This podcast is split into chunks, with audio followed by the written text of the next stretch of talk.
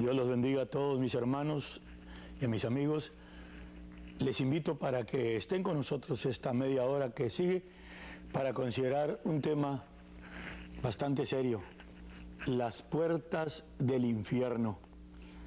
Dios los bendiga y vuelvo a repetirlo, les invito para que nos acompañen esta media hora y sé que va a ser de edificación el mensaje que Dios ha puesto en mi corazón. Dios los bendiga.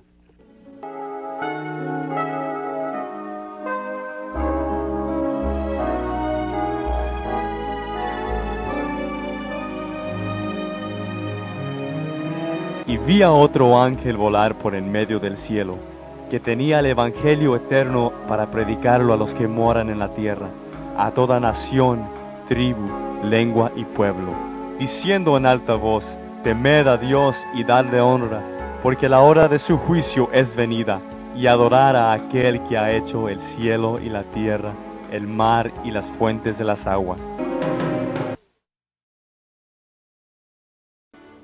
Vuelvo a saludarlos y desearles a todos y a cada uno de mis hermanos la bendición del Señor. Y voy a invitarles para que, ah, como lo hemos hecho una vez más, vamos a implorar al Señor su bendición. Antes de continuar adelante, oremos y pidámosle al Señor que nos asista, que unja mis labios y así también la, el, oír, el, el oír de cada uno. Padre mío, en estos momentos una vez más, Señor, vengo delante de ti, Padre, vengo delante de ti, Señor, con todo reconocimiento, sabiendo que solamente tú eres el que puedes abrir el entendimiento, Señor, y dar la revelación para entender tus verdades. Una vez más te ruego, Señor, que ungas mis labios y así también el oído y el sentir de los que escucharen, porque la hora es tuya, Señor. En el nombre de Jesucristo te ruego tu bendición, mi Dios. Amén.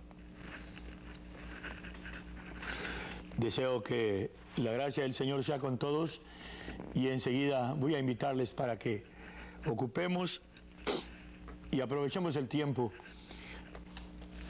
Había prometido el programa anterior hacer referencia a la otra parte del texto del que había al que me referí, hablando de la expresión que dijo el Señor, mi iglesia. Ahora voy a leer la misma escritura para enfatizar la siguiente parte del programa. En San Mateo capítulo 16, versos, voy a leer otra vez el 17 y el 18. Entonces respondiendo Jesús le dijo, Bienaventurado eres Simón, hijo de Jonás, porque no te lo reveló carne ni sangre. Fijémonos en esto. Más mi Padre que está en los cielos. Mas yo también te digo que tú eres Pedro, y sobre esta piedra edificaré mi iglesia. Y las puertas del infierno no prevalecerán contra ella. Quiero primeramente enfatizar lo que ya en breve mencioné, que lo de Dios no lo recibimos por el intelecto. Todas las demás cosas se pueden adquirir por el intelecto, con el conocimiento o con el razonamiento humano, con la preparación, con la educación, la capacidad humana. Pero lo de Dios, mis hermanos, lo de Dios no.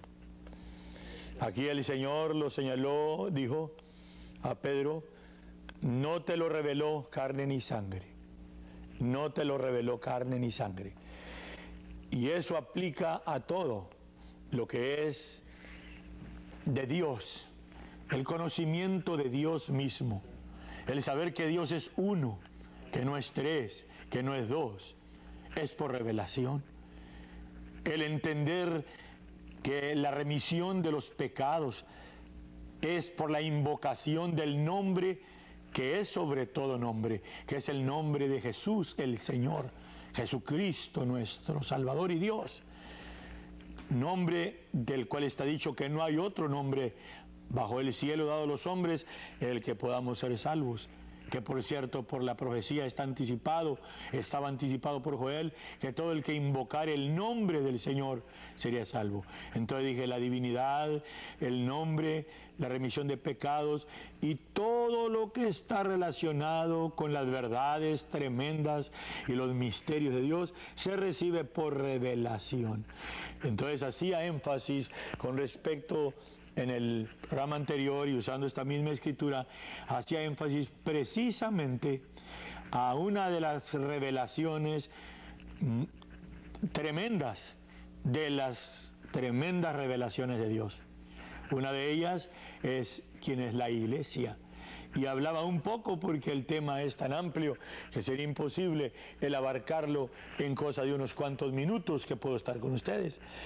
La iglesia y decía entonces, no es esta organización, ni es aquella, ni es el grupo que reclama ser eh, representante fulano o mengano, o, o el grupo que alguien reclama que es suyo o suyos.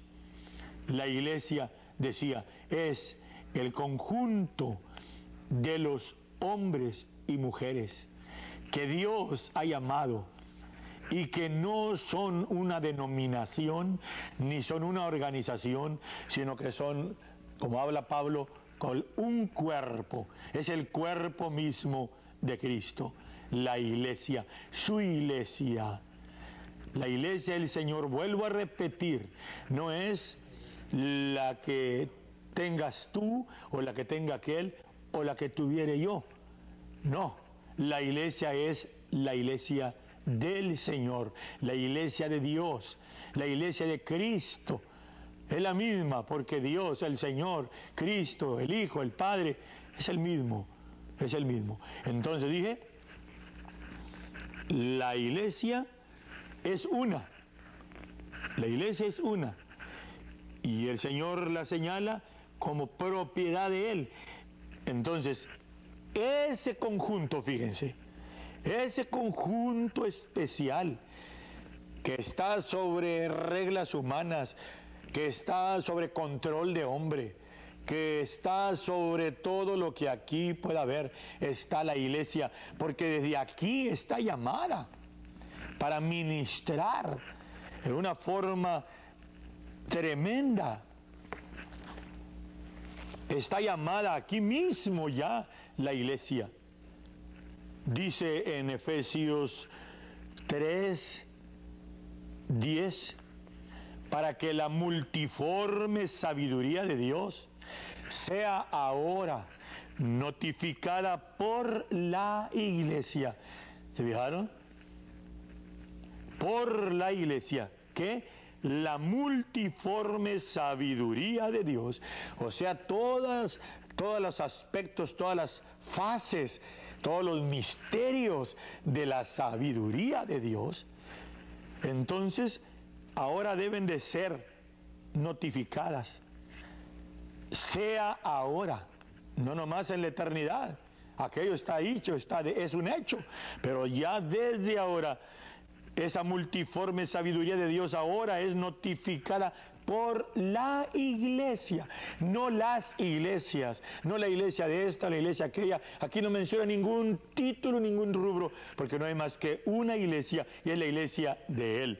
Entonces, la iglesia está llamada ahora para notificar la multiforme sabiduría de Dios. Oigan bien, no nomás aquí en el mundo, porque el Señor dijo ir por todo el mundo y predicar el Evangelio, pero aquí agrega aún más el Espíritu Santo, por instrumentalidad de Pablo, dice, para que la multiforme sabiduría de Dios sea ahora notificada por la iglesia a los principados y potestades en los cielos.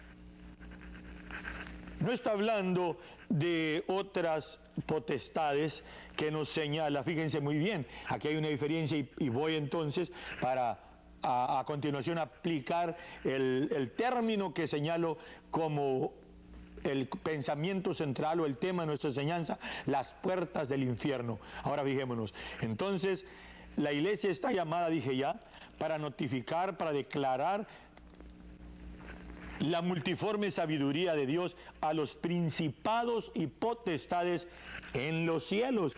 No está hablando, o, más bien está hablando de los seres celestiales, de los ángeles, arcángeles, querubines, serafines y todos los seres celestiales que están en la presencia visible del trono, en donde está el trono de Dios, en el tercer cielo, en la presencia visible, la donde está la imagen visible de Dios, donde está lo que el término bíblico señala el Hijo, porque el Hijo no es la segunda persona de una Trinidad, no, es la imagen, es el cuerpo visible del Padre, que el Padre es no un ancianito separado del Hijo, sentado en otro trono aparte, no, no hermano, no, no lo hayas en la Biblia, no hayas dos tronos, ni dos personas en Dios, menos tres. Entonces, allí en donde está la presencia visible del Creador.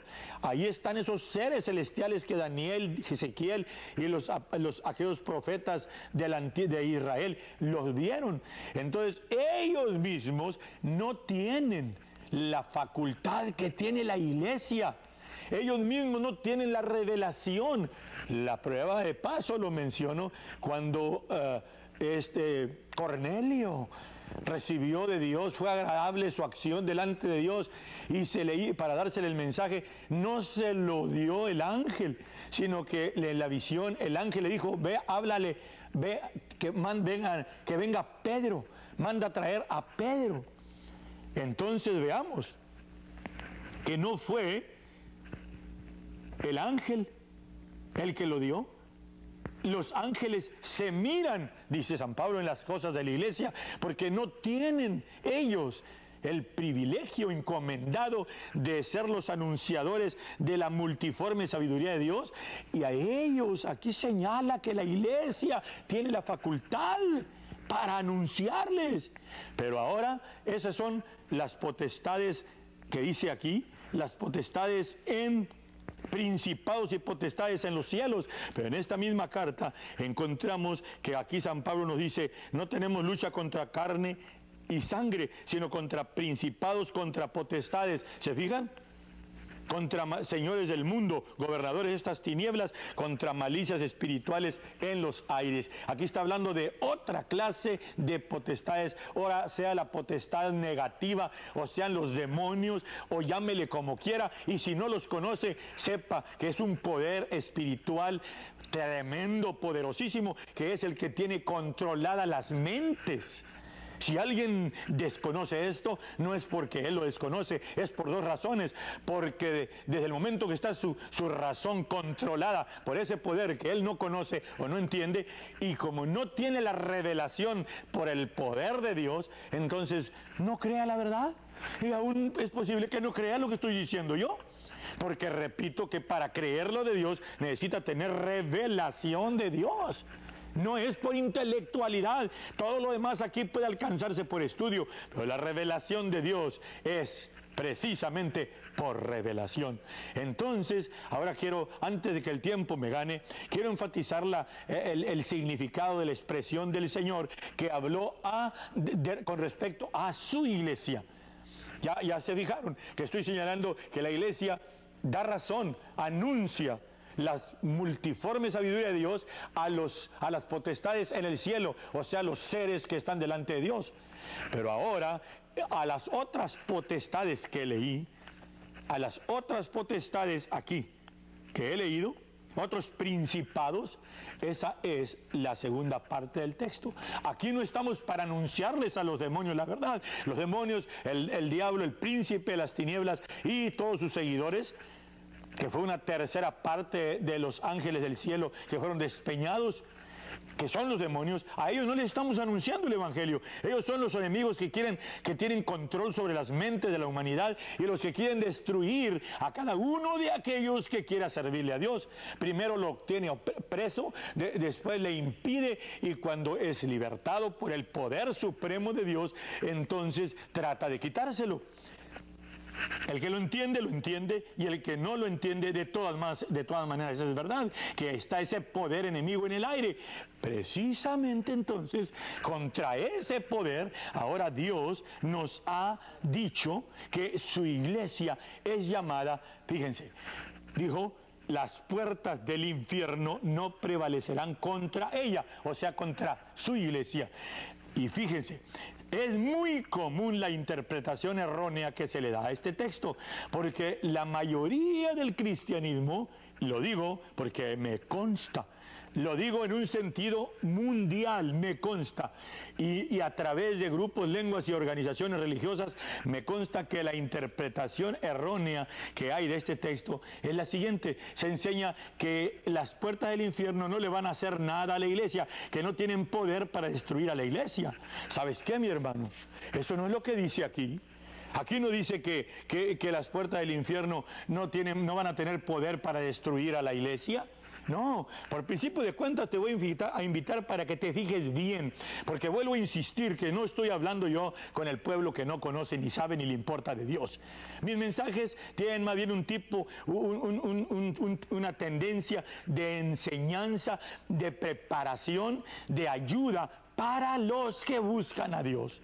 A mí me han dicho que a mí no me preocupan las almas. ¿Cómo no me van a preocupar? Pero si me preocupan las almas de los inconversos, me importan más las almas de los hijos de Dios. Me importan más las almas de los creyentes, porque inclusive está dicho que debemos tener bendecir a todos, pero mayormente a los domésticos de la fe. Y se debe bendecir a los que no conocen al Señor. Con más razón tengo obligación de bendecir a los que conocen al Señor o que profesan que lo conocen. Y estoy hablando en un sentido general, sin detenerme en ningún cerco ni denominación, sino hablando a todos mis hermanos que profesan que aman al Señor. No me importa qué color de raza y qué color de, doctrina tenga.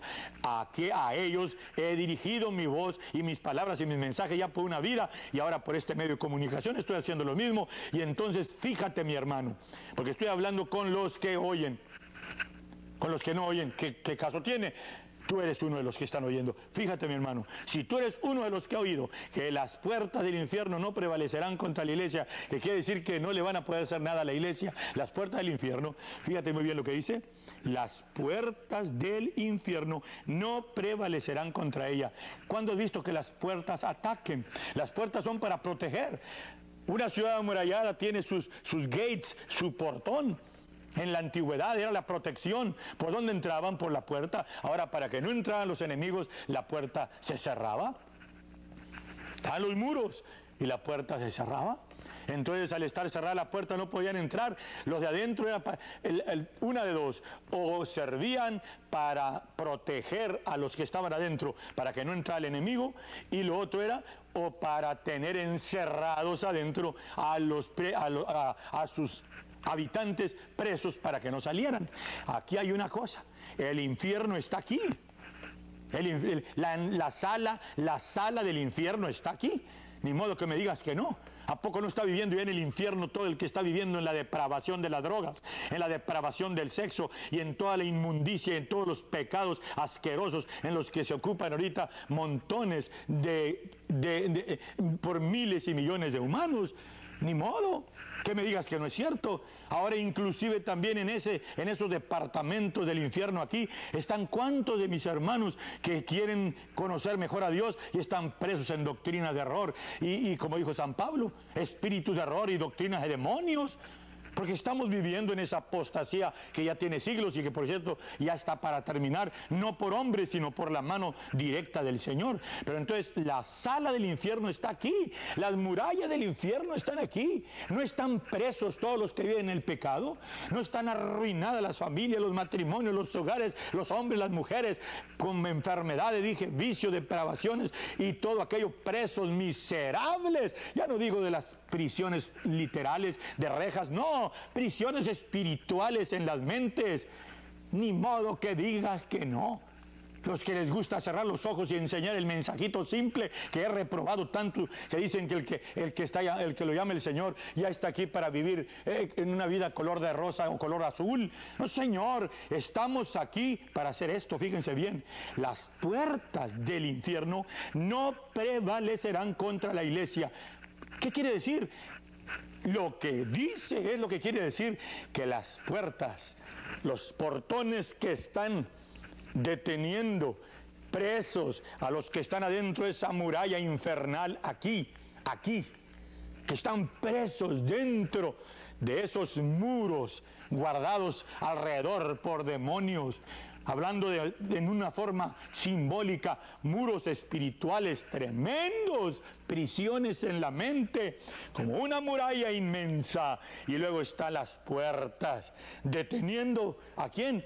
deteniendo a los libertadores. ¿Quiénes son los libertadores? Son precisamente los miembros de la iglesia y cuando estoy hablando de miembros de la iglesia, estoy hablando de los verdaderos, los de veras, no los que andan a medias como hay montones ahorita de cristianitos de una vida zancochada y tibia. No estoy hablando de esos, no estoy hablando de los que le dan al Señor lo que les sobra de su amor, de su tiempo, de su dinero. No, eso les va a pesar el andar así. Y mayormente cuando han oído que no están bien y no, y no han creído que es cierto. Ese es otro detalle pero de paso lo menciono porque estoy enfatizando el hecho de que los miembros de de veras, los miembros, los que andan marcados de Dios, gimiendo y clamando y, y con un desespero continuo para cumplir con lo que Dios nos ha encomendado aquí, esos son, somos, porque yo soy uno de ellos, y es mi privilegio estar contado entre los miembros de la iglesia del Señor, no la mía ni la de ningún hombre. Y no la mido por eh, grupos, ni por razas, ni por ni ninguna división, sino que es un cuerpo, un conjunto la iglesia, y entonces tiene un poder tremendo, dije ya, tiene un poder tremendo, ¿para qué? Para que ataque las puertas del infierno, para que quiebre las puertas del infierno, ¿para qué? Para quebrarlas y nomás dejarlas ahí tiradas. No, sino para que al quebrarlas, entrar al infierno, entrar al infierno. Y al entrar al infierno, fíjense bien, vestidos de la armadura de Dios, dice aquí en Efesios 6, del 11 en adelante, vestidos de toda la armadura de Dios, para que podáis estar firmes contra las acechanzas del diablo. Y luego dice el texto que ya mencioné, el 12, que hablé antes, y lo dice aquí en el verso 14. Estad pues firmes, ceñidos vuestros lomos de verdad.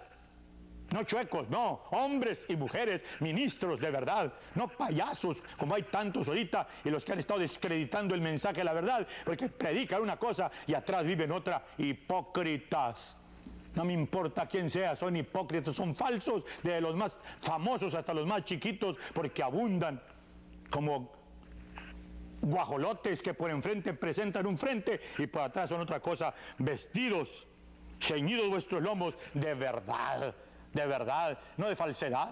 ¿Qué me serviría a mí estar aquí haciendo payasadas delante de la cámara y presentándome en la pantalla en los hogares para luego estar viviendo una vida escondida ahí atrás? Señor, eso está confundiendo las mentes de muchos. Aquí habla la vestidura que traen los soldados de este ejército que está llamado para quebrar las puertas del infierno y esas puertas no prevalecerán contra el ataque de la iglesia. Eso es lo que dijo el Señor. Vestidos de toda la armadura de Dios, vuestros lomos de verdad, de toda la cota de justicia, calzados los pies con el apresto del Evangelio de paz, sobre todo tomando el escudo de la fe con que podáis apagar todos los dardos de fuego del maligno.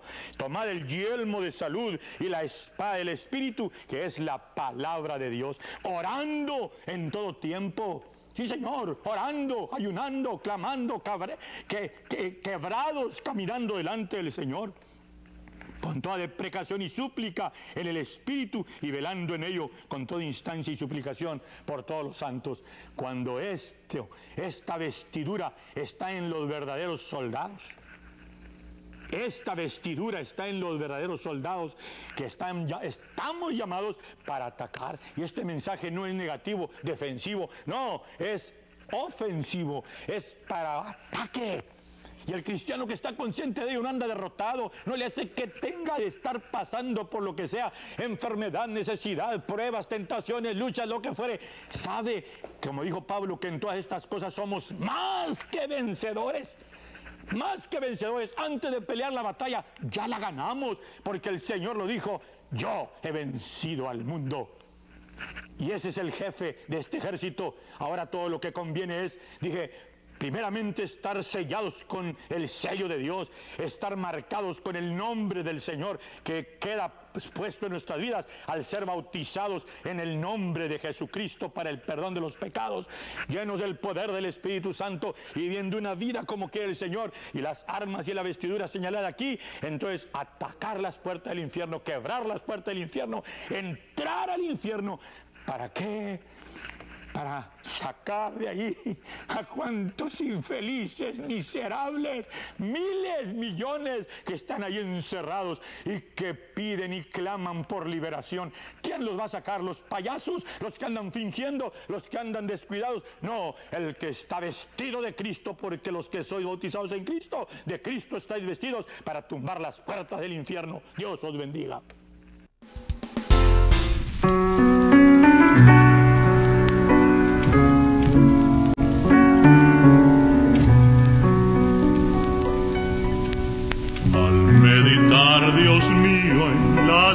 Cosas que me has dado.